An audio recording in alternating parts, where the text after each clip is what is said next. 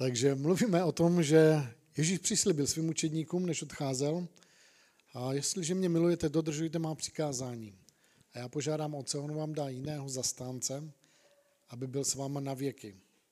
Nenechám vás jako sirotky, přijdu k vám. Že jo? A pak jsem s Kolovským mluvil o tom, že je tam tenhle ten verš, který, o kterém Pavel mluví, on říká, že tohle je to, to zjevení, které bylo v minulých časech skryto, ale nyní bylo zjeveno jeho svatému lidu, což je Kristus přebývající v nás, že jo, v každém z nás individuálně. A obecně lidi si tak nějakým způsobem mají představu, že to je Kristus přebývající obecně mezi věřícími, hlavně v neděli, když se sejdeme, ale to je jenom, jenom prostě ta závěrečná nějaká, nebo taková ta poslední verze toho, co Bůh pro nás v Kristu udělal. Že on posvětil tady tenhle ten chrám a připravil ho k tomu, aby duch boží mohl v něm přebývat. Kdo z vás jste četli z letopisu ten okamžik, kdy, možná se na to podívám později, to nebude špatný dneska, když Šalomum zasvěcoval tenhle ten chrám, tak ho musel připravit a zasvětit a posvětit k tomu, aby hospodinova sláva a boží přítomnost tam mohla přebývat.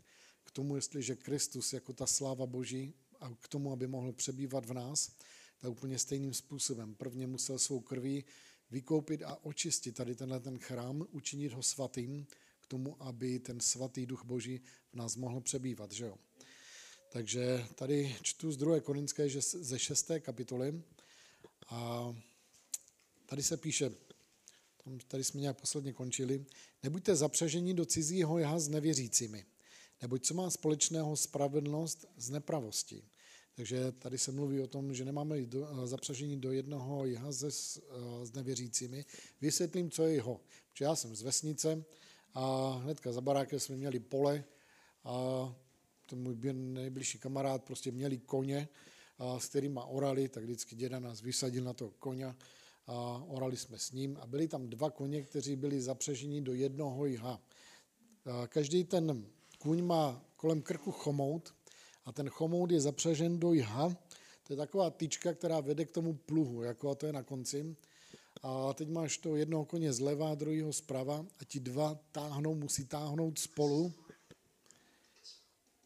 a k tomu, aby prostě mohli orat, nebo prostě ten pluch, aby mohl, mohl být v pohybu. Takže ti dva musí být, ty dva koně musí být v souladu, že jo, nějakým způsobem. Nemůže jeden utíct napřed a druhý prostě být nějak pozadu. Jeden nemůže jít doleva, druhý doprava. A nemůžete na jednoho prostě očekávat, že mu řeknete hod a druhému čehy. To jsou takové signály, které tomu koni dáváte takže prostě jsou zapřežení v jedno jeho a ten člověk, který je řídí prostě, tak ty koně mají úzdu a prostě musíš je řídit a dávat jim příkazy k tomu, aby šli zaraz a zaraz se na konci vždycky té brázdy otáčeli, takže někdy je to docela náročné. Ty koně, než to pochopí, než se tady tohleto naučí, tak to nějakou dobu trvá ale když už je zaškolíš a když už vědí ty pohyby tou úzdou prostě, jak mají reagovat a to slovo, který od toho člověka, který je řídí, jak k ním přichází, tak jsou schopni prostě opravdu to pole poorat. Někdy prostě je slyšíte, když ty koně nemají svůj den, anebo ten oráč nemá svůj den, tak ho slyšíte.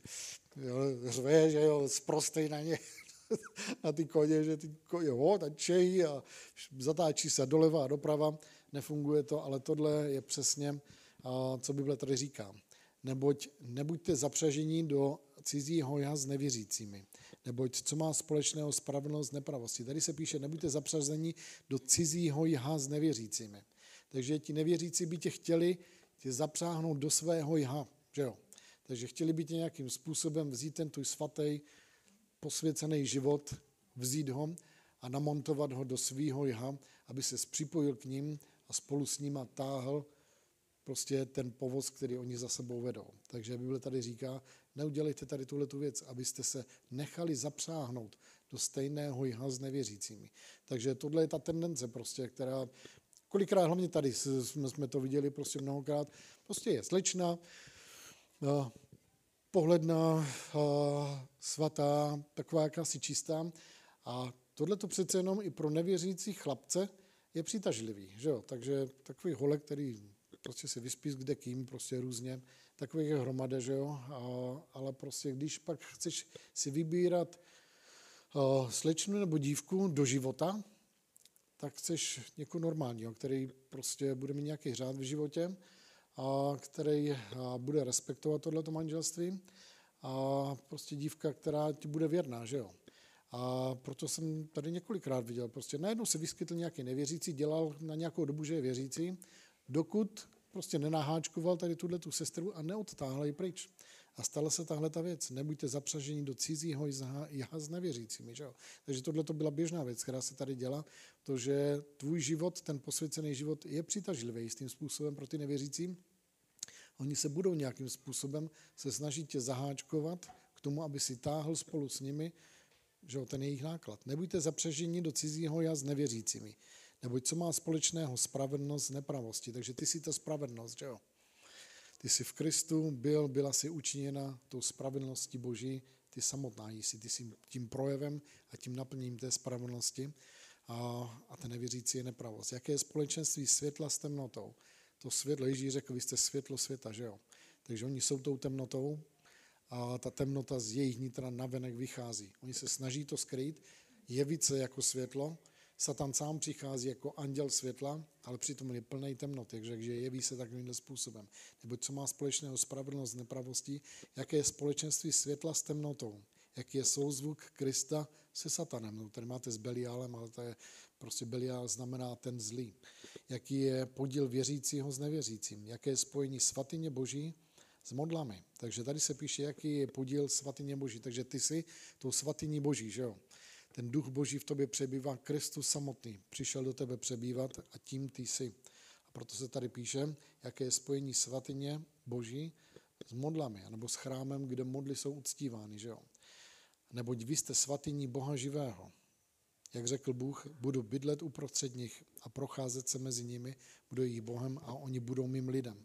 Proto viděte ze jejich středu a oddělte se pravý pán a nečistého se nedotýkejte a já vás přijmu a budu vám otcem a vy mi budete syny a dcerami, pravý pán všemohoucí. Takže tady se píše v tom 16. verši, jaké spojení svatyně boží s modlami, neboť vy jste svatyní živého Boha. Takže Bůh se rozhodl, že prostě posvětí chrám tvé bytosti, duch, duše i tělo, posvětí to skrze tu prolitou krev Ježíše Krista, zasvětí to touhletou obětí Ježíše Krista a, a bude přebývat ve tvém nitru, ve tvém duchu a on posvětí, Pavel se modlí, ať Bůh posvětí zcela vašeho ducha, duši i vaše tělo, takže takovýmhle způsobem prostě docházíme prostě té plnosti. Náš duch byl znovu zrozen, zapečetěn duchem svatým, naše duše dochází z pásy skrze to zjevené slovo Boží a naše tělo čeká na to vykoupení, než se pán vrátí a Bible říká, že sám pán se stoupí z nebe a mrtví v Kristu stanou nejdříve. A pak my, kteří budeme naživu, v okamžiku, v mrknutí oka budeme proměněni a budeme vzati do oblak a už navždy budeme s pánem. Že jo? Takže duch, duše i tělo má prostě tenhle ten proces. Když si uvěřili, si uvěřila v ten okamžik, tvůj duch byl ospravedlněn, byl si znovu zrozen z Boha, tvůj duch je svatý. Duch svatý a Ježíš Kristus přišli přebývat do tvého nitra. Ti jsou ve tvém duchu, stali se jedním ty a Kristus jste jedno, tak jako když nasypete sůl do vody a rozmícháte, nevidíte ten rozdíl, tak to je s tebou a s Kristem, vy dva jste se stali jedno. Takže když ta voda vyschne, tak prostě zase ti dva se oddělí, že jo? A tohle to je s životem každého věřícího, který uvěří, on se stane jedno s Kristem. Ale jestliže se zřekne Krista a vyschne, tak prostě ti dva se zase oddělí, že jo? Takže tohle je prostě to obecné zjevení Boží. Tady se píše, jaké je spojení svatyně Boží s modlami, neboť vy jste svatyní živého Boha. Jak řekl Bůh, budu bydlet uprostřed nich a procházet se mezi nimi, budu jejich Bohem a oni budou mým lidem. Takže my jsme tou svatyní živého Boha. On v tobě přebývá. Podíváme se teďka, já nevím, třeba tady do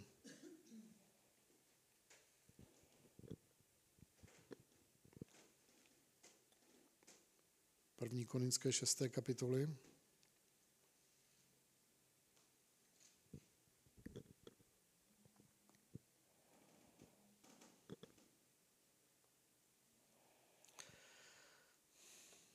Já začnu od 17. verše a Pavel, jak píše tady ty korinským, tak má některé věci, které se prolínají z té jedné knihy do druhé. 17. verš. Kdo se však připojuje k pánu, je s ním jeden duch. Takže ty, když si odezdal svůj život Ježíši Kristu, když si odezdal svůj život pánu. Tady se píše, kdo se však připojuje k pánu, stal se s ním jeden duch. Ty a Kristus jste jedno ve tvém duchu. Takže to nemůžeš změnit, nemohl jsi to nějak zasloužit, Bůh to udělal za tebe, bez tebe, prostě nevěděl, co děláš, přijal si Ježíše Krista, bylo tady nějaké vnuknutí ve tvém nitru. Ježíš sám řekl, nikdo nemůže ke mně přijít, pokud ho otec nepřitáhne. Tady někde otec ve tvém nitru prostě vypůsobil to chtění přijmutí Ježíše Krista. Ty si ho přijal a tady se píše, kdo však se připojí k pánu, je s ním jeden duch. Utíkejte před smilstvem, každé prohřešení, kterého by se člověk dopustil, se netýká těla. Kdo však smilní, řeší proti vlastnímu tělu. Nebo nevíte, že vaše tělo je svatyní svatého ducha, který je ve vás a kterého máte od Boha? Nevíte, že nejste sami svoji, byli jste přece vykoupeni za velikou cenu, oslavte tedy svým tělem Boha, ale ten poslední verš, já to přepnu si tady do kralické, a tady je to správně přeloženo, ten 20. verš, neboť vykoupeni jste za velikou cenu. Oslavujte tedy Boha tělem vaším i duchem vaším, kteréhož věci boží jsou. Takže tam v tom studijním překladu tam se píše svým tělem. A jak říkám, někdy ti lidi, kteří to překládali, protože některý z nich znám, to překládali tendenčně. Takže snaží se prostě následovat celou tady tuhletu kapitolu, ale nějakým šíleným způsobem vynechali tady tuhletu pasáž. Neboť jste koupeni za velikou mzdu, pořádku, oslavujte tedy Boha tělem i duchem vaším, kteréhož věci jsou. Takže nejenom tělem, ale i duchem. Obě dvě věci musí jít v ruku v ruce, že jo? Takže oni se snažili prostě upřednostnit to, že máme žít posvěcený život tělesně, ale jsme se podívali, tady se píše, oslavujte tedy Boha tělem vaším i duchem vaším, kteréhož jsou věci boží, takže patří Bohu, náleží Bohu.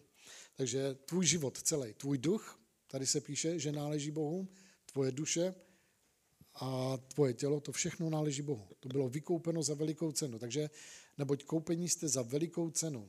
Oslavujte tedy Boha tělem vaším i duchem vaším, kteréhož věci to jsou. Takže tvůj celý život byl koupený. Jak jsem zmiňoval, ten důvod pro to slovo vykoupení znamená to, že v těchto těch dobách prostě bylo otroctví. Když lidé si nadělali dluhy a nebyli schopni splácet, dneska přijde exekutor a zabaví ti všechno to, co ti patří. V této době přišel exekutor, zabavil ti všechno to, co ti patřilo a když to nestačilo, tak vzal tvoji manželku, tvoje děti a tvůj život a prodal je, nebo prostě dal na nějakou cenu a vydal je na prodej do otroctví. Kdy jsi se stal člověkem, který nepatří už sám sobě, ale někdo tě mohl koupit, musel zaplatit ty tvoje dluhy nebo vyrovnat tu touto cenou tvýho života, zaplatit ty, ty tvoje dluhy, takže ty byly pořešený, ale ty jako člověk už si nepatřil sám sobě, že už si patřil někomu jinému. Takže tohle to Bůh udělal s námi, že nás vykoupil právě tady v tom, z tohohle místa. Že my skrze naše životy a naše hříchy jsme měli obrovský dluh, který nebyl schopný být splacen a prostě byli bychom byli vzati do žaláře na celou věčnost do pekla, to by byl náš úděl.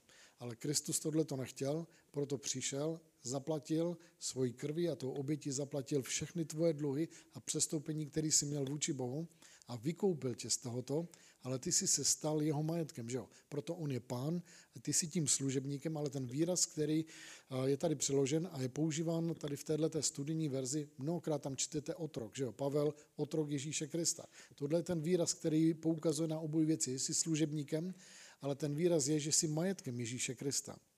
On tě vykoupil a ty jsi se stal jeho, jeho majetkem, takže ty mu náležíš. On ti dal tu svobodu, že kdykoliv můžeš utíct. Kdybychom se podívali, a ve starém zákoně Mojžíš o tomhle tom mluví několikrát, prostě co se stane s tím otrokem, který byl vykoupen, za něhož byly zaplaceny všechny jeho dluhy a byl vykoupen a stal se majetkem někoho jiného a uteče. Mělo to následky, že jo? Takže tady v tomhle království božím Kristus tě vykoupil, ty jsi se stal jeho majetkem a on ti dal svobodnou vůli, ty nejsi někde přivázaný na řetězu, ty nejsi v okovech, tobě byla dána svobodná vůle, aby si mu sloužil ze svobodné vůle, jestli chceš.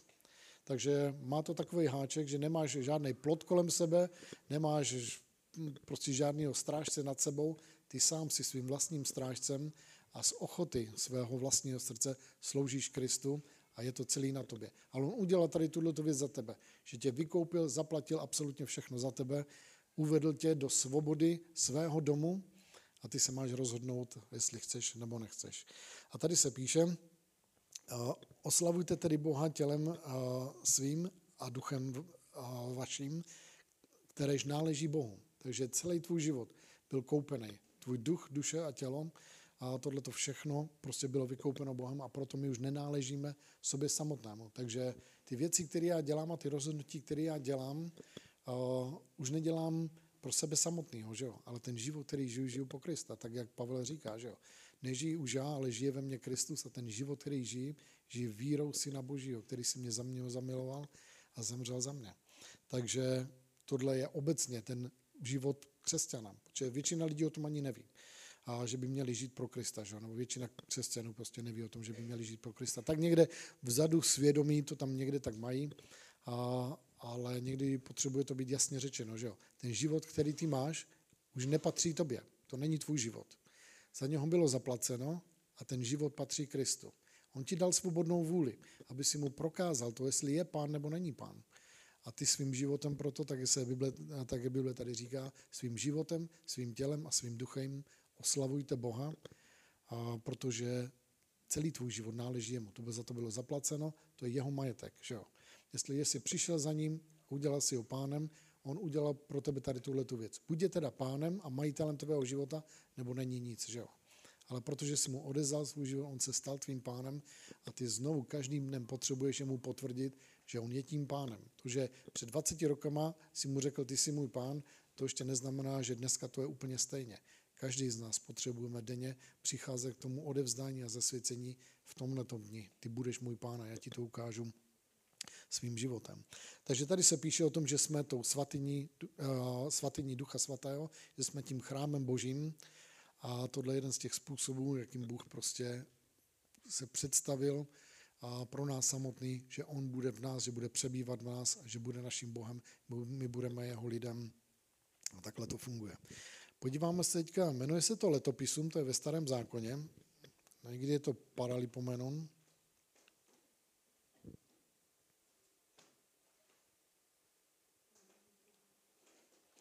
Takže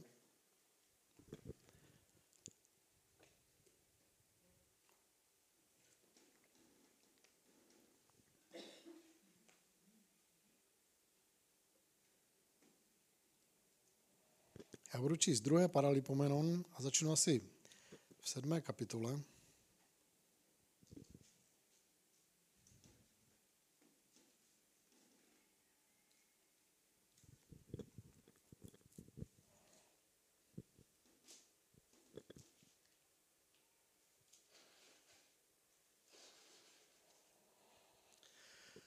A kdo z vás znáte tu historii Izraele, tak byly jistý klíčové osoby který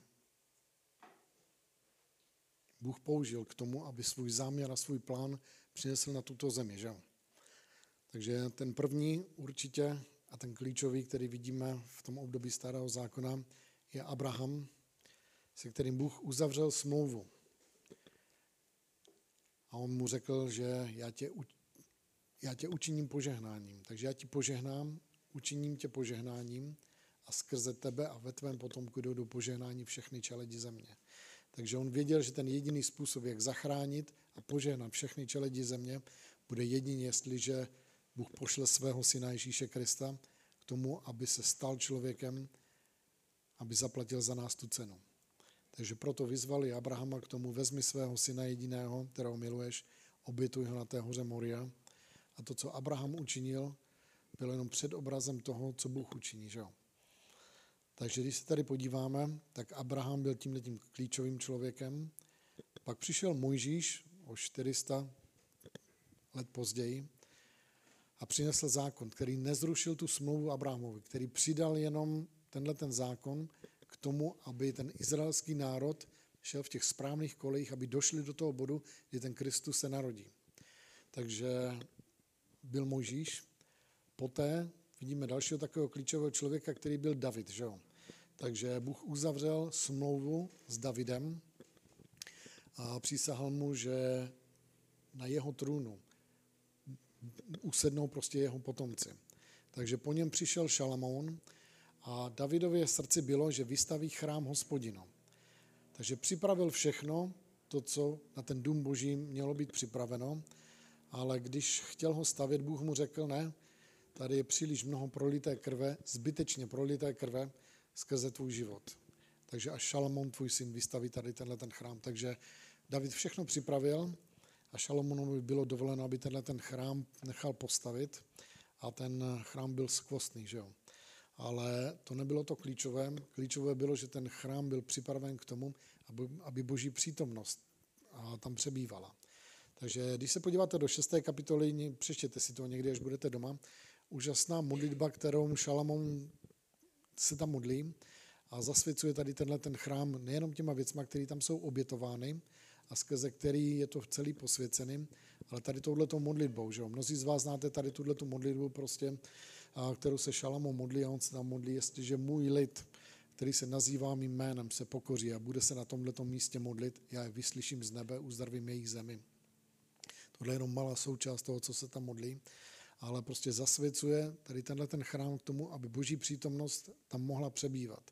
Takže on taky říká Bohu, bože, ty přebýváš, nebesa nejsou schopna tě pojmout, celý vesmír není schopen tě pojmout. Ty přebýváš v té nejzaší temnotě, ale nyní my jsme připravili místo pro tebe.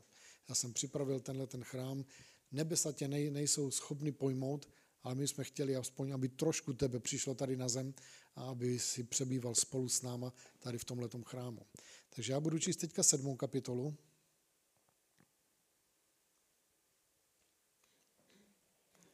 Šalmón učinil tady tuhletu modlitbu, aby lidé, když budou přicházet na tohleto místo a když se tam budou modlit, aby hospodin je vyslyšel.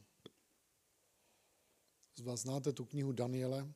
Daniel se pravidelně modlil ráno, na poledne, večer a vždycky se narichtoval nebo se nasměroval tím směrem k Jeruzalému, protože věděl, že tam bylo to místo, které Šalmon zasvětil a že to je to místo, prostě, kde Bůh se rozhodl, že bude přebývat. A Šalomon se modlí, aby lidé, když přijdou do tohoto chrámu, aby si je vyslyšel z tohoto místa. Když nebudou moci přijít, aby aspoň když se budou modlit tímhletím směrem, aby si je vyslyšel z tohoto místa. První verš. Když se Šalomon domodlil, sestoupil oheň z nebes a strávil zápalnou oběť i obětní hod a hospodinova sláva naplnila dům. Takže takovým způsobem se to odehrálo. Že? Tady se píše, že byl připraven tenhle ten chrám vystaven, ale hospodinová sláva přišla, když Šalmón se domodlil a zasvětil ten chrám hospodinu.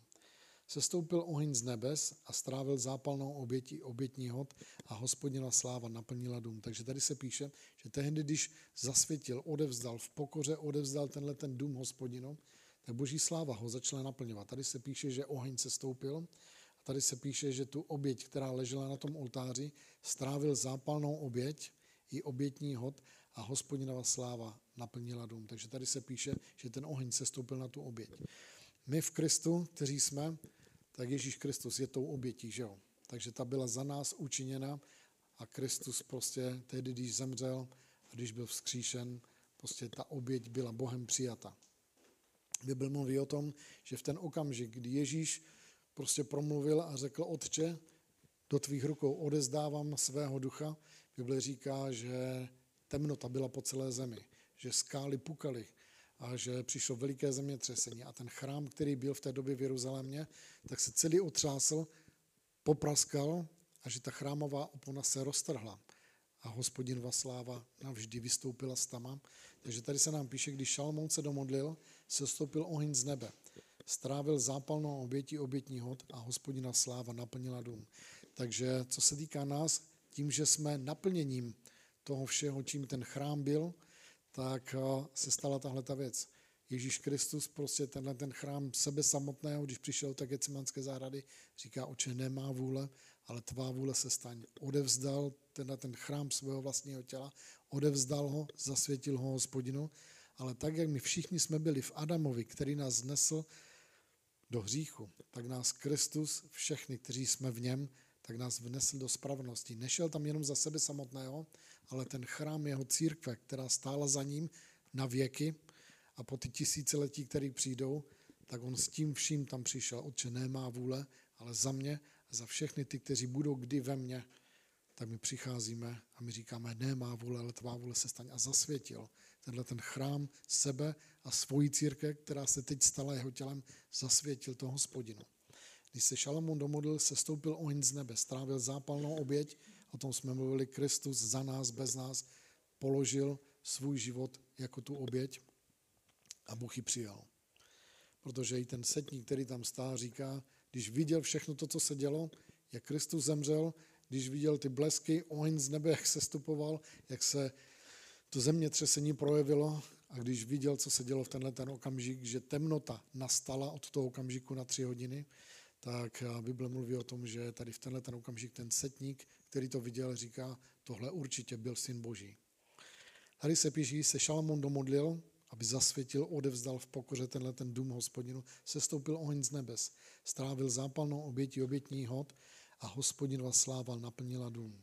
Takže tady se píše, jakým způsobem se to odehrálo a byl to předobraz toho, co se má stát. Takže Kristus za nás nesl své tělo, nesl tenhle, tohleto tělo svého chrámu církve, přednesl to před hospodina a zasvětil to. Pak kdybychom se podívali, když zemřel, hospodin poctil tady tuto oběť, ale pak Ježíš vstal z mrtvých a řekl jim, běžte do té hořejší místnosti a tam čekejte na to zaslíbení ducha. Když se stane tenhle ten okamžik, kdy jak Šalamón zasvětil ten chrám, tak Ježíš Kristus zasvětil a posvětil a připravil ten chrám své církve tomu, aby hospodin v nich a mezi nimi přebýval. Takže Kristus to udělal za nás, bez nás, tak jak Šalamón tohle to musel za celý Izrael udělat před hospodinem, takovýmhle způsobem to byl předobraz toho, že Kristus posvětí svoji církev a on jim řekl, běžte do té hořejší místnosti. A tehdy, když oni tam byli v té hořejší místnosti, jim řekl, čekejte na to zaslíbení mého otce, na to zaslíbení ducha. Bible říká, že na ten 50. den, na ten den letnic, najednou jakoby mocný vichr se stoupil, objevili se jim jakoby ohnivé jazyky nad jejich hlavami, všichni byli naplněni duchem svatým a všichni začali promlouvat v jazycích a Bible říká, že když vyběhli z toho domu, že promlouvali o velikých skutcích božích. Takže ta sláva boží je naplnila a okamžitě chvála, díku vzdání, ta pravda boží z nich vycházela v tenhle ten okamžik. Takže když se Šalamón domodlil, se stoupil oheň z nebes, strávil zápalnou obětí obětní hod a hospodinova sláva naplnila dům. Když kněží nemohli vejít, do hospodinova domu, protože hospodinova sláva naplnila hospodinův dům. Takže tady se píše, že tam byli chváliči, byli tam trubači, byli tam lidé k uctívání a chválení Boha. Tak se tam píše, že ti prostě nemohli ani chválit, nemohli uctívat, jak ta hospodinova sláva se stoupila na tenhle ten dům. Tady je to v tomhle překladu zase tak nějak vysvětlený, že protože tam byla sláva Boží, tak už oni tam nemohli přijít, ale kdybyste se podívali na ten výraz, nebyli schopni. Takže prostě ta sláva Boží byla tak mocná a tak hustá, že nebyli ani schopni prostě chválit a, chválit a uctívat. Takže já párkrát jsem to v životě zakusil. A na některých setkáních a někdy v osobním mým životě chvála a uctívání, prostě ta sláva Boží přijde takovým způsobem, že nejsi schopný ani mluvit. To je tak hustý a tak tě to převezme, a že nejsi schopen dělat nic, než jenom pokleknout nebo se rozpřes, rozprostřít, lehnout si na zem a nedělat nic, jenom dovolit, aby ta sláva Boží pokryla tvůj život. Takže jak jsem říkal předposledně, když byly jedny z těch prvních setkání toho probuzení, které tady bylo, tak Jared neuměl, neuměl nic česky, že jo. Uměl jenom prostě haleluja, to, co znali všichni lidi po celé Evropě. Takže prostě třeba v Jeseníku, když byl, tak tam přijel poprvé a když začal chválit uctívat, neuměl žádnou chválu česky, ale bylo tam spousta lidí, prostě byli tam tihle ti lidi, kteří byli nevěřící, kteří byli komunisti, komunisti s obrácenýma kabátama, lidi všeho možného vyznání a přesvědčení, ale prostě tehdy, když Jared začal chválit, něco v nich prostě jim dovolilo tomu, aby, aby prostě začali chválit také, jenom neznali nic jiného, haleluja. A pak jim Jared řekl, pozvedneme ruce k pánu, tak protože takový ostych, že jo, to bylo, Jeseník je malé město, takže tam všichni znají všechny a prostě si dívali, jako si mě nějaký estébák nesleduje tady ještě, prostě chválili a uctívali, ale ta sláva boží se stoupila na to místo a najednou lidi prostě po, celým, po celé té sportovní hale tam někdo pod mocí boží spadl, tam někdo pod mocí boží spadl. Tyhle ti nevěřící, kteří prostě přišli se podívat na to, co se tam děje najednou. Ta boží sláva se stoupila na to místo a lidi byli naplněni duchem svatým. Že jo? Takže byli vedeni k tomu, aby přišli odezdat svůj život Ježíši Kristu, ale tak mocná ta sláva Boží byla. O, někdy to byly setkání, kdy prostě ta sláva Boží byla že jo, jako ten, ten oblak. A je to, když máte tady tyhle ty zářivky, ale kdyby byly v mlze, jako, tak to je ta sláva Boží, prostě je to takový, jak kdyby oblak mlhy, ale který jak kdyby vevnitř má v sobě světlo. Já jsem to viděl jen párkrát, ale, ale prostě ta sláva Boží, takovýmhle způsobem přijde, tak takhle se projeví. A tady se píše, že kněží nemohli vejít do hospodinova domu, protože hospodinova sláva naplnila dům. Když se všichni synové Izraele viděli, jak se stoupil oheň a hospodinova sláva na domě, poklekli na dlažbu tváří k zemi a klaněli se a vzdávali hospodinu díky, protože je dobrý na věky, je jeho milosedenství. Takže vidíme, že takovýmhle způsobem ta sláva Boží se stoupila. Že jo? Takže co k tomu bylo potřeba? Ten chrám byl zasvěcen. Jak? Šalamón přišel a zasvětil to tady touhletou modlitbou a říká, tenhle ten chrám je tady pro tvoji slávu a proto, aby se děla, dělo to dílo božím a setkání lidí s tebou, aby se dělo, tak já zasvěcuju, odevzdávám tady tenhle ten, tenhle ten chrám tobě. Pak, když byl takovým způsobem odevzdán zasvěcen, hospodinová sláva přišla. A budu pokračovat ještě pak ve čtvrtém verši.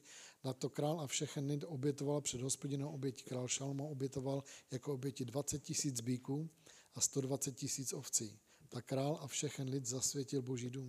Že tady se píše, že prostě v tom starém zákoně měli přinášet tady tyhle ty oběti tomu, aby zasvětili to místo. Když se podíváme, tak Možíš, když zasvěcoval ten stánek, jemu bylo přikázáno, vezmeš krev této oběti a pomažeš celý tady tenhle ten dům. Takovýmhle způsobem on zasvětil ten stánek. A v Novém zákoně znovu se opakuje to, co bylo řečeno v tom starém zákoně, že bez krve není odpuštění hříchu a proto Šalamón, prostě, proto Možíš takovýmhle způsobem tou krví posvětil ten chrám. Šalamón tady bere, tady se píše 20 tisíc volů a 120 tisíc ovcí. Tuhle tu oběť přinesl a tím tím zasvětil ten chrám. Takže vidíme, že tohle se dělo v tom chrámu božím a takovýmhle způsobem ta sláva boží naplňá ten dům. Pro nás, jakým způsobem tohle to funguje?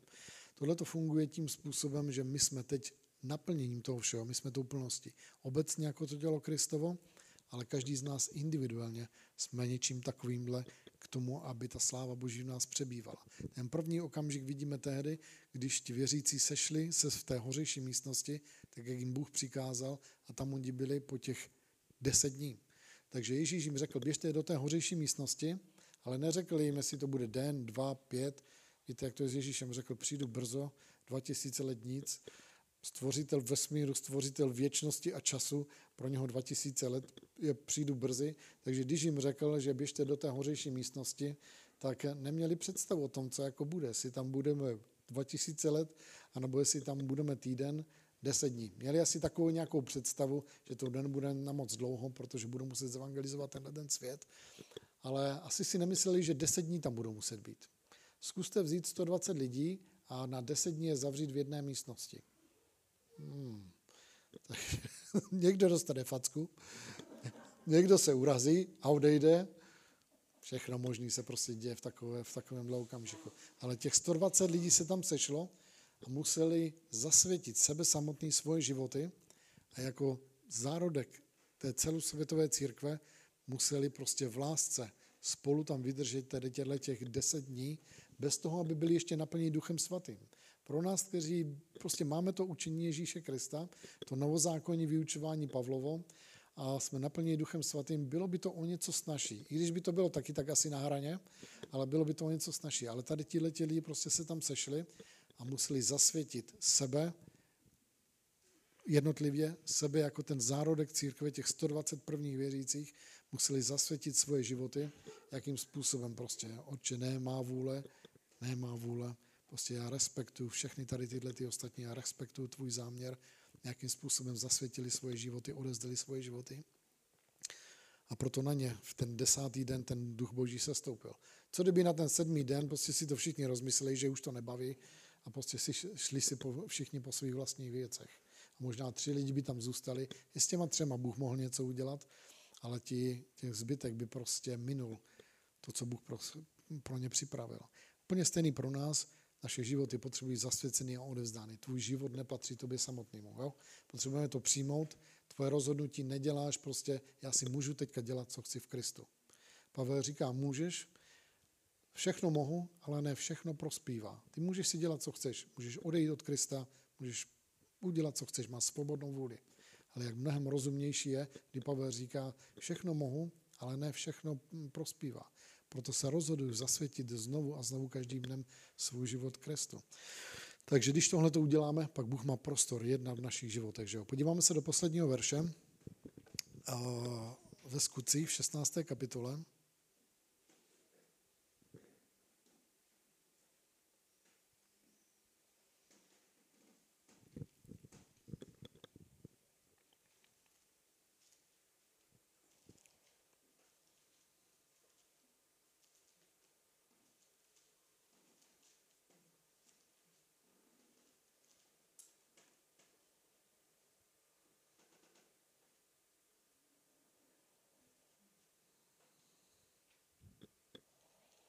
Já začnu od 16. verše.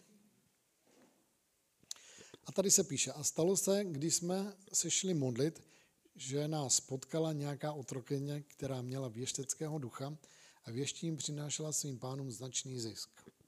Takže tady se píše, je tady Lukáš, který je pisatelem tohohle evangelia, ale prostě na svých cestách býval s Pavlem, a tady se píše, když, stalo se, když jsme se šli modlit, že nás potkala nějaká otrokyně, která měla věštického ducha. Věštěním přinášela svým pánům značný zisk. Tady je to, o čem jsem mluvil. Tady je otrokyně, která byla koupena. Byla za nějakou cenu koupena, ale má svobodu. Tady se píše, že chodívala za Pavlem, prostě byla svobodná, ale prostě věděla, uvědomila si, komu náleží, komu patří. Takže se vracela zpátky domů, ještě přinášela svou peníze.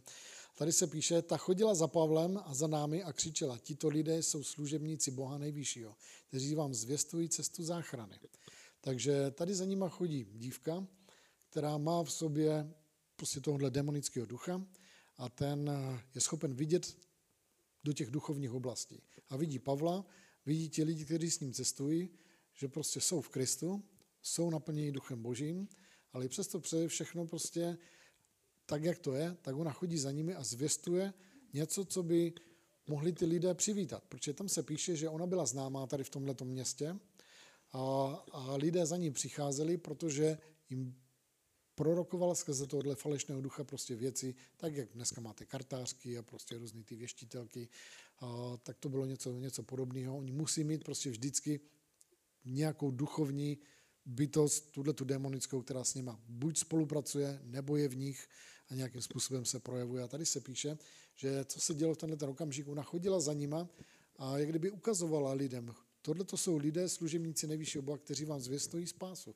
Což by lidé si řekli, tak to je skvělý, že, jo? že i tenhle ten démon prostě nějakým způsobem mluví z téhle té dívky a poukazuje na to, že mají jít za Pavlem. Tady se píše 18. verš, a to dělala po mnoho dní. Pavla to rozčílilo. Obrátil se na toho ducha a řekl, přikazuji ti ve jménu Ježíše Krista, aby si z ní vyšel. A v tu chvíli od ní odešel. Když její páni uviděli, že, se jim, že jim ušla naděje na zisk, chopili se Pavla a Silase a vlekli je na náměstí představení města. Předvedli je před velitele a řekli, tito lidé pobůřují naše město, jsou to židé a šíří zvyky, které my nesmíme přijímat ani zachovávat, protože jsme římané. Také zástup proti ním povstal a velitelé z nich strhli šaty a poroučili je být holí. Když jim vysázeli mnoho ran, uvrhli je do vězení a želářníkovi nařídili, aby je bezpečně hlídal. Když dostal takový příkaz, uvrhl je do vnitřního vězení, pro jistotu jim dal nohy do klád. A kolem půlnoci se Pavel se Silasem modlili a zpěvem oslavovali Boha a ostatní vězňové je poslouchali. Takže kdo z vás jste četli někdy Lukáše 6. kapitolu? Je tam výzva, jestli ji znáte, prostě Ježíš tam říká, modlete se za ty, za ty, kteří vás nenávidí, nebo milujte ty, kteří vás nenávidí, modlete se za ty, kteří vás zneužívají, že jo. Jestliže ti někdo dá facku, nastav mu ještě druhou tvář, když někdo sebere košili, nachystej si kabát a přibal, to, přibal mu to k tomu. Když tě někdo požádá o peníze, tak mu půjč, tak mu dej. Když tě někdo požádá, aby si mu půjčil peníze, půjč mu a neočekávej to naspět. Výzva, že jo? Tady je naplnění tohodle. Tady se píše,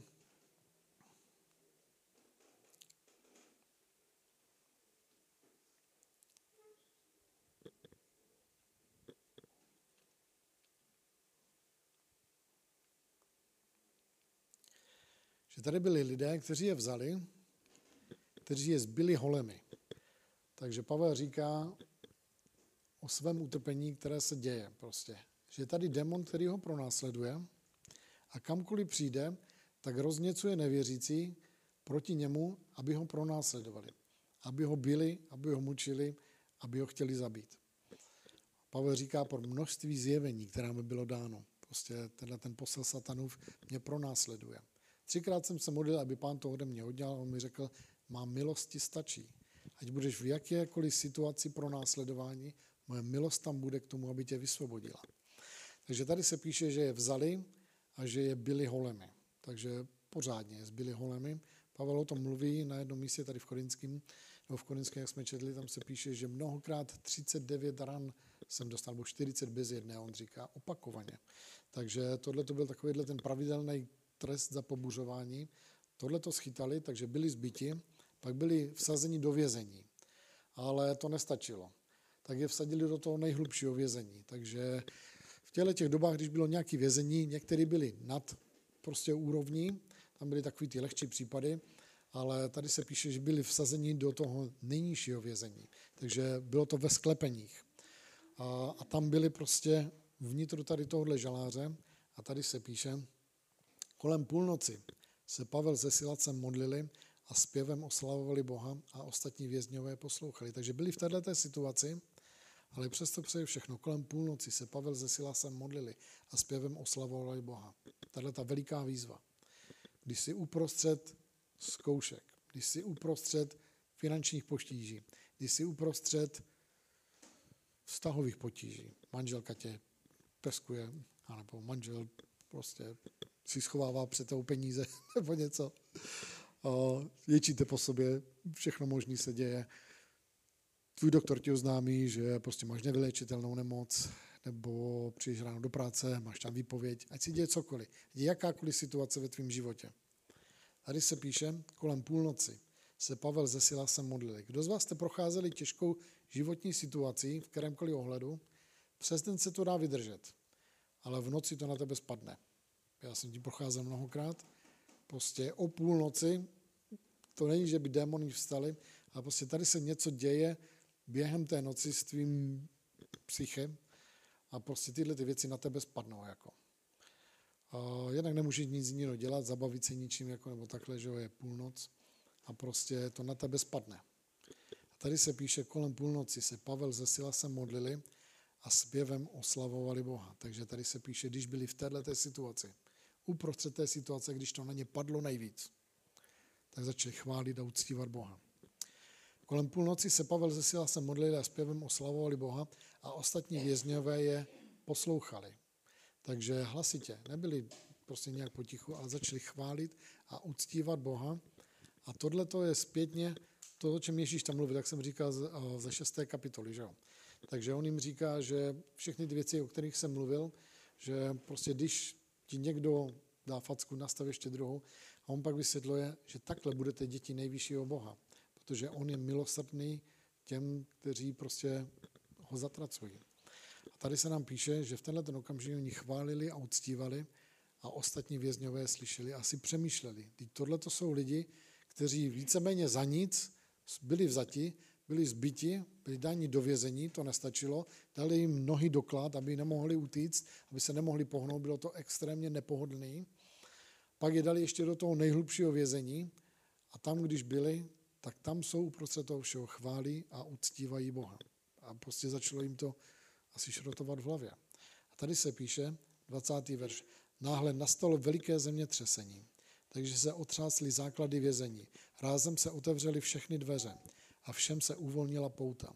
Když se žalářník probudil a uviděl, otevřené dveře vězení, vytasil meč a chtěl se zabít, protože myslel, že vězňové uprchli. Ale Pavel zvolal silným hlasem, nedělej si nic zlého, jsme tu všichni.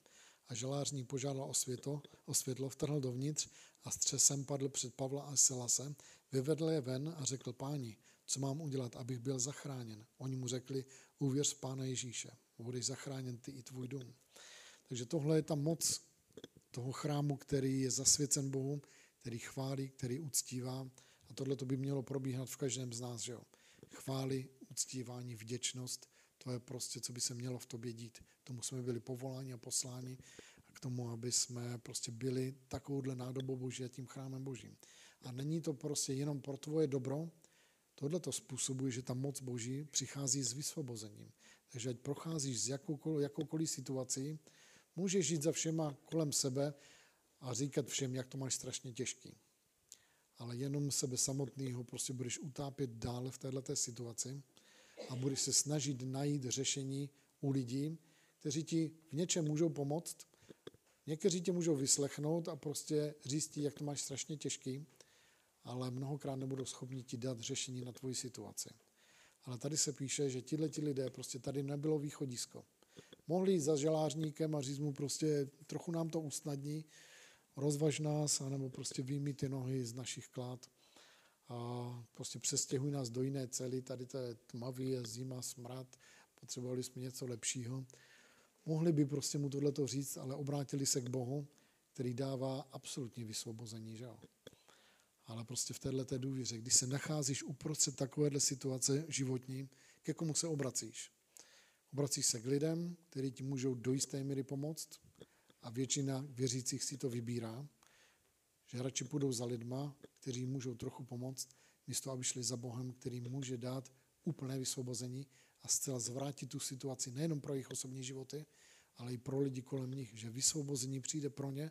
Tady se píše, že všichni, že všem okovy spadly a všechny ty dveře žaláře se otevřely. Tohle to je prostě to, co Bůh chtěl prokázat a ukázat do životu lidí. Že jestliže ty si tím chrámem možím chválím, chválíš a uctíváš, ta moc vysvobození a obrat té situace začne přicházet. Nejenom pro tebe, ale to tě zmocní k tomu, aby si mohl být požehnáním a vysvobozením pro ostatní lidi. Ale tady tenhle ten život, který přichází, aby byl zasvěcen pánu, kdy víš, že nepatří sobě samotnému a uděláš ten krok navíc. Že prostě si uděláš čas na pána. Takže co k tomu, co k tomu potřebuješ? Nic moc. Stačí si lehnout do postele, začít chválit, začít uctívat, nebo si sednout, ale udělat si ten čas. Vypnout mobil, vypnout televizi, vypnout počítač, udělat si čas na pána. To zaměření je důležitý. Nemůžeš chválit pána s mobilem v ruce, že jo? To nejde, tyhle ty dvě věci. Prostě Bible říká, že Bůh je žádlivý Bůh a chce plnou tvoji pozornost. Tohle to, kdo máte manželku, prostě nemůžeš si s ní povídat s mobilem v ruce a sledovat u toho fotbal. Prostě dřív nebo později buď se urazí, nebo ti dá facku, ale dopadne to špatně. Úplně stejný s tebou a s Bohem prostě nemůžeš se k němu modlit, chválit ho a uctívat a mezi tím sledovat prostě fotbal, že? nebo prostě co tam sleduješ, nebo co ti na Facebooku každých pět minut tum, tum, tum. Nefunguje prostě. On vyžaduje celou tvoji pozornost. On je žádlivý Bůh. To je jedna z jeho kvalit a prostě nesmíří se s touhletou polovičatostí. Prostě jestliže takhle na polovičatu prostě chce s ním být, on odejde, vůbec, vůbec si tě přestane všímat, jde dál.